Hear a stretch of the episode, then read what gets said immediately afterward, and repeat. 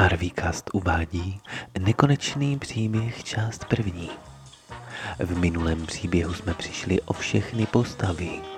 Nikdo to nepřežil až na Reného. Ten je není v pořádku a je teď slavný influencer, který nemá nikdy peníze. Proto se dnes vypravil na nákup pro fazole v plechovce. Šel pro ně, ale v zapětí zjistil, že dorazil do sex shopu a tam přece fazole neprodávají. Když se ochtočil, ozvalo se. O, ahoj René.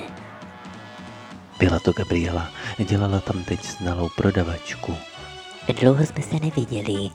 řekla a dali se do řeči. Asi po půl hodině nebo pěti hodinách, kdo ví, zazvonil Renému telefon a v něm se ozvalo. René, musíš okamžitě přijet. Martě nikde není. Gabriela to slyšela, protože to René neměl na audio a vyjekla. No, já ji stejně neznám. Dodala.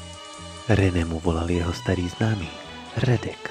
Marta byla totiž jeho přítelkyně, nebo tak něco.